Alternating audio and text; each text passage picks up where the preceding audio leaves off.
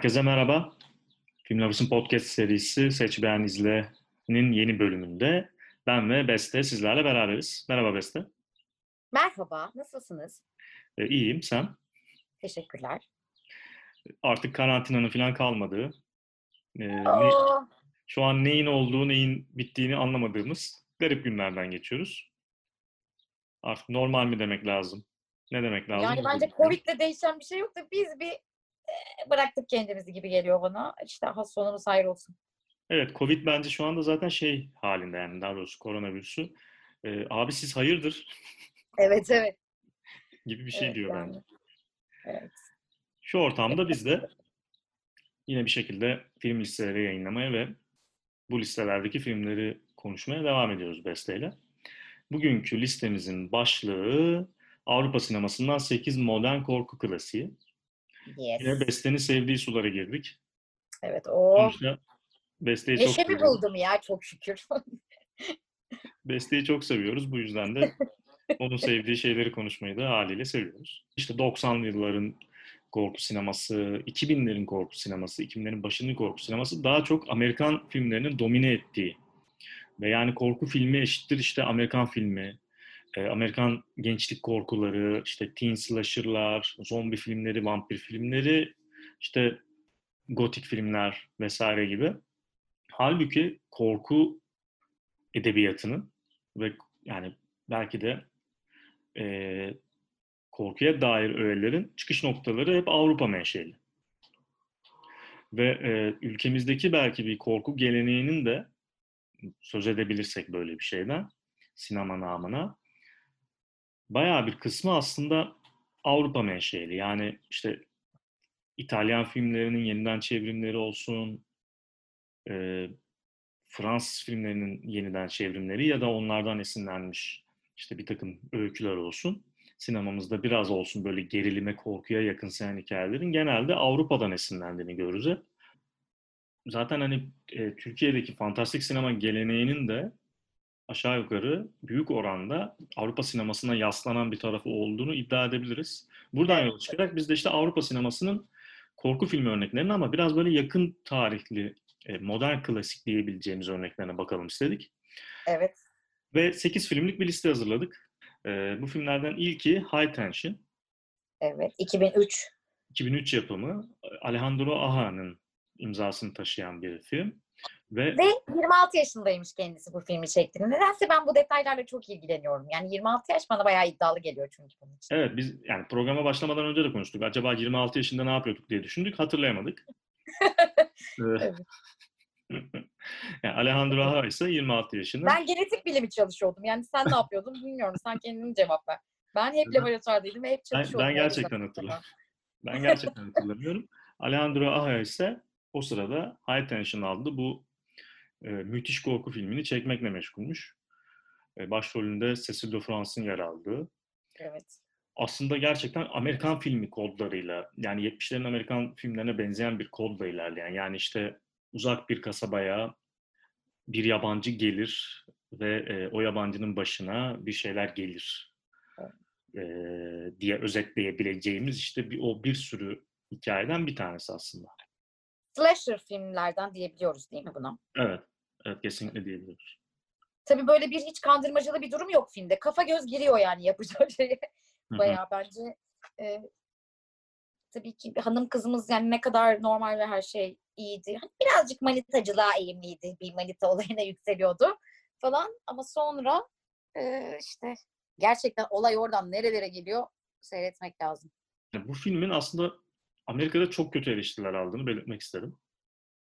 Çünkü Sırf bir karşı duruş olarak listeye aldık.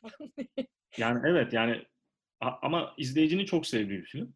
Ya bunu Evet. işte IMDb notundan da anlayabiliriz. 7 puana yakın bir puan vermiş e, IMDb kullanıcıları bu filme. Ki anlaşılabilirdi aslında bu çünkü müthiş bir yönetmenliği var aslında. Yani hiç yeni bir şey anlatmıyor. Çok klişe şeyler oluyor filmde gerçekten. Yani akıl mantığı zorlayan şeyler oluyor. Ama bir yandan da e, çok iyi bir Gözünü alamıyorsun diyorsun. Evet evet gözünü alamıyorsun yani. Sana Evet, nasıl geldi mesela o bütün o hiç düşmeyen o temposu? Ya ben bazı yerlerden çok etkilendim. Mesela filmin başında bir rüya sahnesi var. Ve e, of acaba burası nereye gidecek dedim. Tabii bir yerde bir akıl hastanesine bağlanıyor olması falan. Yine spoiler veriyorum galiba ama yapacak bir şey yok. Yani beklenmedik şeyler de olduğu için o böyle bir hep beni bir tetikte tut, tutuyor açıkçası bu film. E, gerçekten benim için de yüksek tansiyon yani. O yüzden e, bir de ben bu böyle kesiciler, silahlar falan o işleri de çok seviyorum. Hani sadece böyle böyle korku filmleri ya da cinler ve perilerden ziyade e, ya da mistik olaylardan ziyade. E, o yüzden böyle bu bana hani gerçekten olduğu gibi böyle bir ım, o, onu böyle ciğerimde hissedeceğim bir alan sağlayan filmlerden bir tanesi. Yani tamamen böyle beni o anlamda tetikleyen ve böyle acaba düşünüyorum bastırdığımız bir şeyler mi var? Bu yüzden hoşlanıyoruz bu filmlerden? Emin olamıyorum. Bir şey söylemeyeceğim ama bu konuda. İkinci filmimiz The Descent, e, Cehenneme Bir Adım diye Türkiye'de oynadı. Neil Marshall'ın filmi. Hatta Onlara galiba- önereceğimiz dediğin insanlar klostrofobiden ölecek film seyrederken. Evet, Onları da öneriyoruz falan. Sanki komedi öneriyoruz. öyle bir özelliği var. Her filmi belli bir zümreye öneremiyoruz. ya evet. Çünkü ben dinleyicilerimizin hepsi benim çocuklarım gibi. Hepsini çok seviyorum. Canları sıkılsın istemiyorum. Evet mesela Böyle yani miden hassas ama e, varsa var. Miden hassas değil ama klostrofobin var o zaman bunu izleyemiyorsun falan gibi. Ee, Cehenneme Bir Adım dediğimiz gibi Ne- Neil Marshall'ın filmi ve yani onun işte patlama yaptığı bir film diyebiliriz. Yönetmenin 2005 yapımı. İşte bir mağara tırmanışı mı denir ona artık e, ne denir Evet. bilmiyorum. E, bir mağara tırmanışı sırasında içeride mahsur kalan bir grubun hikayesini anlatıyor. Hem grup, Altı tane kadın. evet ve Bu tamamı kadın kahramanlardan, ka- kadın karakterlerden oluşan bir grup ve burada gerçekten de cehennemi bir atmosferin içinde buluyorlar kendilerini. Hem işte doğa ötesi diyebileceğimiz bir takım e, öğeler işin içine karışıyor. Hem de kendi aralarında bir e, tansiyon yükseliyor. Yani işte arkadaşlıklarıyla ilgili de bir takım sınavlara tabi tutuluyorlar. Yani hem böyle bir e, gerçekten of o daracık yerlerden geçmeye çalışmaları o mağaranın içinde olan şey o yaratıkların o tipleri ve günün sonunda aslında zaten orada bazı travmaları atlatmaya çalışan birileri de var. Neyse yine çok spoiler olmasın tabii ki bu ama e, o o çok içeride yaşadıkları ve kendi içlerinde geçmeye çalıştıkları o dar tünelleri de hissediyorsun ya bir yandan izlerken gerçekten hem cid- ciddi anlamda seni geriyor ve korkutuyor ama bir yandan bir psikolojik e, altyapısı da var filmin karakterler üzerinden bence. O da bence etkili bir şey. Bu filmi ayıran özelliklerden biri olabilir listedeki diye Kesinlikle düşünüyorum. öyle. Müthiş bir şeye temas ettiğini ben de düşünüyorum. Yani bütün o dehlizlerden geçerken yani kendi içlerindeki bu işte o e, kendi aralarındaki bir tüneli de inşa edip işte onun da içinden geçmeye çalışıyorlar ve orada da bir takım yaratıklarla işte karşılaşıyorlar gibi bir durum. Ve bu filmden sadece bir yıl sonra çekilmiş olan bir yine Fransız filmine odaklanıyoruz. E, bu arada De- Decent İngil- İngiltere yapımı bir filmdi. E, bir Fransız filmine odaklanıyoruz. Dan Ils. E, 2006 yapımı. Başrolünde e, Olivia Bonami'nin yer aldığı yine bir kapalı Evet. alan filmi diyebiliriz Dem için. Bu sefer aynen yabancıların istila ettiği bir kapalı alan filmi Hı hı. gerçekten. O sinir bozucu. Hı hı. E, zaten Avrupa sinemasında da yakın zamanda bu, bunun çok örneği de var. Hı hı. Bu, tarz filmlerin değil mi? Buyurun. Evet ve e, Da- David Maro ve Javier Palu ikilisinin yönettiği bir film. İki yönetmeni var filmin. E, ve yani film gerçekten de ya biraz bizim listede de böyle bir kalabalık oluştu aslında. Birkaç film üst üste böyle bir e, biraz sonra konuşacağımız başka bir filmde de böyle bir benzer durum var. Kapalı alanda ve dışarıdan gelen bir tehlikeyle ilgili karakterlerin bu tehlikeyle baş etme vaziyetiyle ilgili çok fazla korku filmi aslında yapıldı. E, 2000'lerin başlarında Avrupa sinemasında. Bunun bir, bir takım işte şey okumalara, yani çok- e, ilk böyle akla gelen okumalara tabii sebebiyet verdiğini söylemek mümkün. Yani mesela işte bugün bütün dünyanın e, uğraştığı, bütün dünyanın problemi haline gelen göç meselesi gibi. Evet. Hani dışarıya ve işte dışarıdan gelecek olanlara e, karşı işte bu duyulan korku, e, onların işte kendi yerlerini alabileceği ve onlarla aynı pozisyona gelebileceği ne duyulan korku. Ya bu da sebep oluyor. çok doğru. Ya bu film özelinde bu filmin bir de çok böyle gar- garip, çiğ bir görselliği de vardır ki buna rağmen sevildi. Yine Demi e, listemizdeki diğer filmler olduğu gibi e, meraklısına öneriyoruz diyerek bir başka filme geçiyorum. Evet. Müsaadenle bestecim. Evet, buyurun. E, bu filmimizde içeride Inside. Inside. Evet. Yani gerçekten hani benim bu listede böyle en böyle izlerken rahatsız olduğum ama aynı zamanda en çok sevdiğim filmlerden biri olabilir. Gerçekten evet. Rahatsızlık kat sayısı çok yüksek bir film. Evet, inanılmaz. Ee, yine iki yönetmeni olan bir film. Ee, Alexander Bustillo ve Julien Maury yönetmiş filmi. Başrollerinde de Alison Paradis ve e, aşkımız, bir tanemiz, çok sevdiğimiz Beatrice Dalle var. Bu gibi filmlerin gediklisi. İnanılmaz bir fiziği var çünkü yani gerçekten o yüzü, e, yüz çok, ifadesi çok çok müthiş bir kast zaten bu film için. Yani burada tabii böyle acayip şeyler oluyor. Üf, ama bir noktada tabii filmin sonunda ya acaba bak haklı şimdi bu da falan dediğin çirkefleşebileceğin yerler de var. Yani burada hamile bir Evet. hanım kızımız var ve işte kocası trafik kazasında yanında ölüyor ve sonra doğumuna tam ne kadar çok az bir zaman. Bir iki gün kala galiba değil mi? Bir kadın çıkıyor ortaya gerçekten yani psikopatlık nedir görüyorsun tabii kadında. Ee, Evet Of, önce dostane ama bir yani- şekilde yaklaşıyor ama asıl derdinin bebeğin devamında olmak. aynen. Ee, Hatta Ve doğmak. yani of zaten aşağı yukarı böyle bir 24 saatte falan geçiyor değil mi? Hı, hı hı, evet. Ve yani iki kadının işte mücadelesi üzerinden artık ona mücadele mi denir bilmiyorum da e, müthiş bir tansiyon yaratıyor ve hiç bitmiyor o. Yani o küçücük evin içinde, yani küçücük diyemeyiz, Kanlar, revanlar, ölenler aman Allah'ım.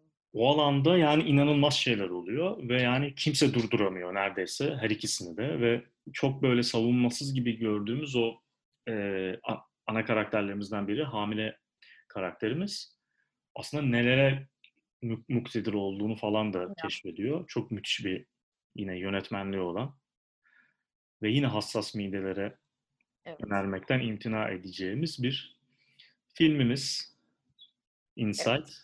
Fakat Öneriyorum. Devam edelim. listemizde mevcut. Meraklısına öneriyoruz. Bu listede daha doğrusu bizim yaptığımız listelere galiba ilk kez bir Pedro Almodovar filmi giriyor. Ee, ama onun da korku sineması ile ilgili bir listeye girmesi ilginç oldu diyelim. Pedro Almodovar'ın çektiği e, yegane tür filmlerinden yani az sayıda tür filmlerinden bir tanesi The Skin I Live In, içinde yaşadığım deri. Evet. Ki e, korku filmi olarak değil belki bir yanıyla saplantılı bir aşk hikayesi olarak da adlandırabiliriz. Müthiş bir film. Kesinlikle. Evet katılıyorum. Müthiş bir film. Yani, Yani bu listedeki belki de en en iyi film diyebiliriz. ve roman uyarlaması film. Evet. Ben okumadım romanı ama Hı eee, işte bir estetik cerrahın kızının ölümüne sebep olduğunu tırnak içinde düşündüğü değil mi? Yani hı. düşünüyor aslında başka şeyler var çünkü. Öf, erkeğin böyle bayağı cinsiyetini değiştirip ondan yani bir intikam hikayesi bu ama tabii başka bir sürü şeyi de sorguluyor. Yani ne bileyim meslek ahlakını da sorguluyor bence bir yandan. Ee, aşk durumunu da sorguluyor. Yani çok çok katmanlı bir film bence bu. Yani yoksa adamı gerçekten bir psikopat olarak nitelendirip bir intikam hikayesi olarak da kategorize edebilirsin. Ee, ama bunun altında tabii çok başka şeyler var. Romandan ne kadar farklı mesela film adaptasyonu o konuda çok bir bilgim yok açıkçası. Ee, ama romanı da hep okumak istiyorum yani merak ediyorum çünkü gerçekten daha da derinlikli bir hal olabilir orada filme aktarılamayacak kadar. Ve yani işte bunun haricinde bir yandan da Antonio Banderas'ın gerçekten müthiş bir performansı var. Çok incelikli bir performans Evet. sergiliyor filmde. Bilmiyorum sen ne düşündün? Ben bayıldım. Yani ben hani Banderas hastası bir insan değilim. Hani hastası değilim derken Sezar'ın hakkının Sezar'a durumu var. Ama bu filmde özellikle bence çok çok iyi. Yani e, tabii o aynı rolü canlandıran kadın ve erkek oyuncu.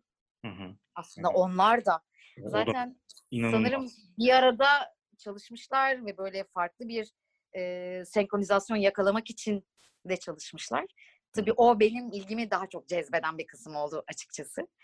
E, çok ciddi bir paslaşma ve iyi bir çalışma gerekiyor. Yani yönetmen ya da coaching yapan bir oyuncu koçundan ziyade iki oyuncunun başka bir ortak noktada buluşması ve başka bir mesai harcaması gerekiyor. Zaten onu harcamışlar belli ki.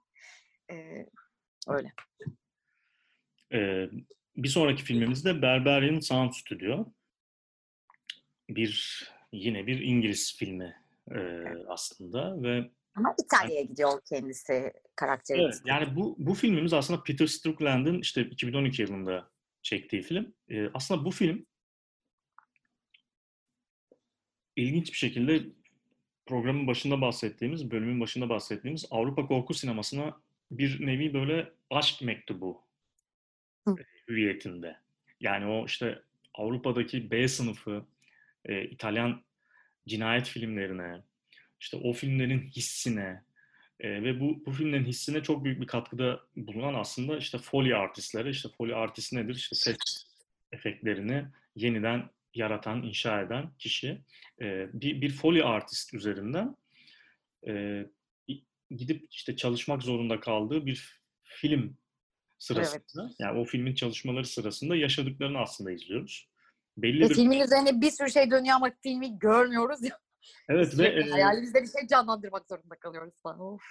evet ve yani filmde olan bitenlerle aslında bir yandan işte hayatını ilişkilendiriyor. Bir yandan işte o ses efektlerinin sahteliği ama bir yandan çok gerçek bir duygu ortaya çıkarması falan çok böyle garip alanlarda dolaşıyor aslında film ve çok orijinal bir hali var bu nedenle. Yani e, bu aslında adam bir noktada gitmek ve bırakmak istiyor.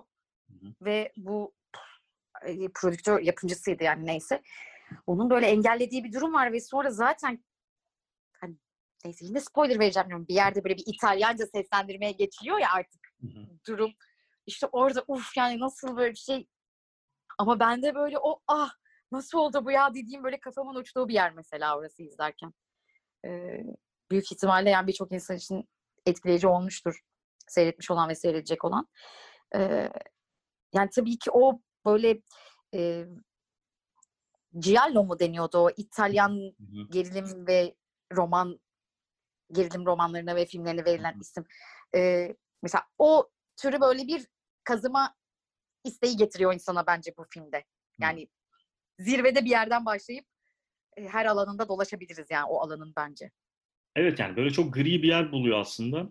E, Giallo'lar, bu filmlerin yapılışı, işte bu filmlerin yapılışında çalışan insanlar ve bunların Evet. yaşadığı duygularla ilgilenen bir film aslında ve bu e, ikisinin arasında yani bir yandan da bir hikaye de anlatmak çünkü niyetinde. Bu ikisinin arasında bir garip bir duygu buluyor ve onu çok iyi anlatıyor. Şöyle bir şey var. Bu filmi herkese sanki tavsiye edebiliriz. Yani Evet, evet. klostrofobik hastalıklar, bütün psikolojik kökenli hastalıklar, psikosomatik hastalıklar hepiniz izleyebilirsiniz. herkes izleyebilir. Son sözler. diyor ve bu sefer herkesin izleyemeyeceği türden bir filme geçiyoruz. 2014 Avusturya'da geçiyor filmimiz. Evet, yine iki yönetmeni olan bir film. Ve ikizler var. Evet, Türkiye'de Ölümcül Oyun diye oynadı bu arada film. Ee, Severin ve Veronica Franz imzasını Evet. taşıyor. Yakın zamanda The Lodge, Dağ Evi ya da işte Türkiye'de gösterime gireceği adıyla Mürit'te de böyle bir bu ikilinin işte Amerika'da imza attığı bir filmi izledik. Fakat işte bu filmleri yani çıkış filmleri Good, Good Night Mommy, Ölümcül Oyun e, onları uluslararası arenaya tanıştıran filmdi ve e, Ölümcül Oyun iki kardeş hatta ikiz kardeşlerden e, yola çıkarak onların işte anneleriyle olan ilişkilerine odaklanıyor. Çünkü anneleri bir yü- yüzünü değiştiren bir estetik ameliyat geçiriyor. Ve uzunca bir süre zaten yüzünün kapalı kaldığı, sargılar altında kaldığı bir e, nekaat süreci geçirmek zorunda kalıyor. Ve bu süreç içerisinde çocuklarda şöyle bir şüphe oluşuyor. Zaten yüzünü de görelim. E bu kadının huyu suyu da değişti. Acaba bu bizim annemiz değil mi? Gibi e, bir e, hisse kapılıyorlar. Ve anne Canım o sizin anneniz mi değil mi bilmiyoruz. ya, Siz onun çocukları mısınız? evet, ve daha doğrusu yani Ay siz, siz çocuklar mısınız? siz nasıl ne menem çocuklar bakın. gibi yavaş yavaş yükselen bir işte gerilim oluşuyor aralarında çocuklar ve anne anne arasında ve artık bir noktadan sonra zaten bu iş çığırından çıkıyor. Ee, gerçekten korkunç noktalara varıyor. Gerçekten şiddet dozu, Evet. gerilim dozu Yani çok yani- yüksek bir film. O kadar garip böyle gerçekten böyle bir işte kıymık batıyor gibi yapıyor ki bunu film. Yavaş Evet. yavaş böyle onu daha derine batırıyor falan. Ee, iz- izlerken sürekli işte bir tetikte Hep oluyorsun. bir olasılıklar denizindesin ya bir de Evet, evet, hep izlerken. bir olasılık. Yüzüyorsun ona mı tutunsam buna mı Çünkü tutunsam diye. hiçbir zaman bu arada izleyiciyi bir yani çocukların tarafında ya da e, annenin tarafında bırakmıyor film. Sürekli bir ortada bırakıyor. Yani her şey gerçek Evet, olabilir. Yani çocukların düşündüğü şey de doğru olabilir. Evet. E, annenin bir türlü kendini ikna edemiyor olması, daha doğrusu çocukları ikna edemiyor olması durumu da doğru olabilir. Sürekli seni bir uçta bırakıyor. O uçtan o uca savuruyor ve e, bu anlamda müthiş bir film. Senin düşüncelerini ekstradan merak ediyorum. Yani benim için gerçekten etkileyici bir film. Bu tabii yani çocuklar ve anneler bu muameleye kalmasınlar lütfen. lütfen böyle şeylerle karşılaşmayalım. Neyse yani işin tuhaf tarafı. Ee, ya be- ben bu yani izlerken bir noktada bazı şeyleri ayıyor gibi oldum. Çok zeki olduğumdan değil. Ben öyle gerçekten hani lep demeden leblebiyi anlayan sinema izleyicilerinden asla değilim.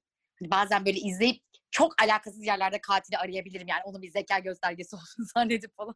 o yüzden ama burada hani bazı durumlara biraz uyanıyor gibi olmuştum bu ikizler arasındaki.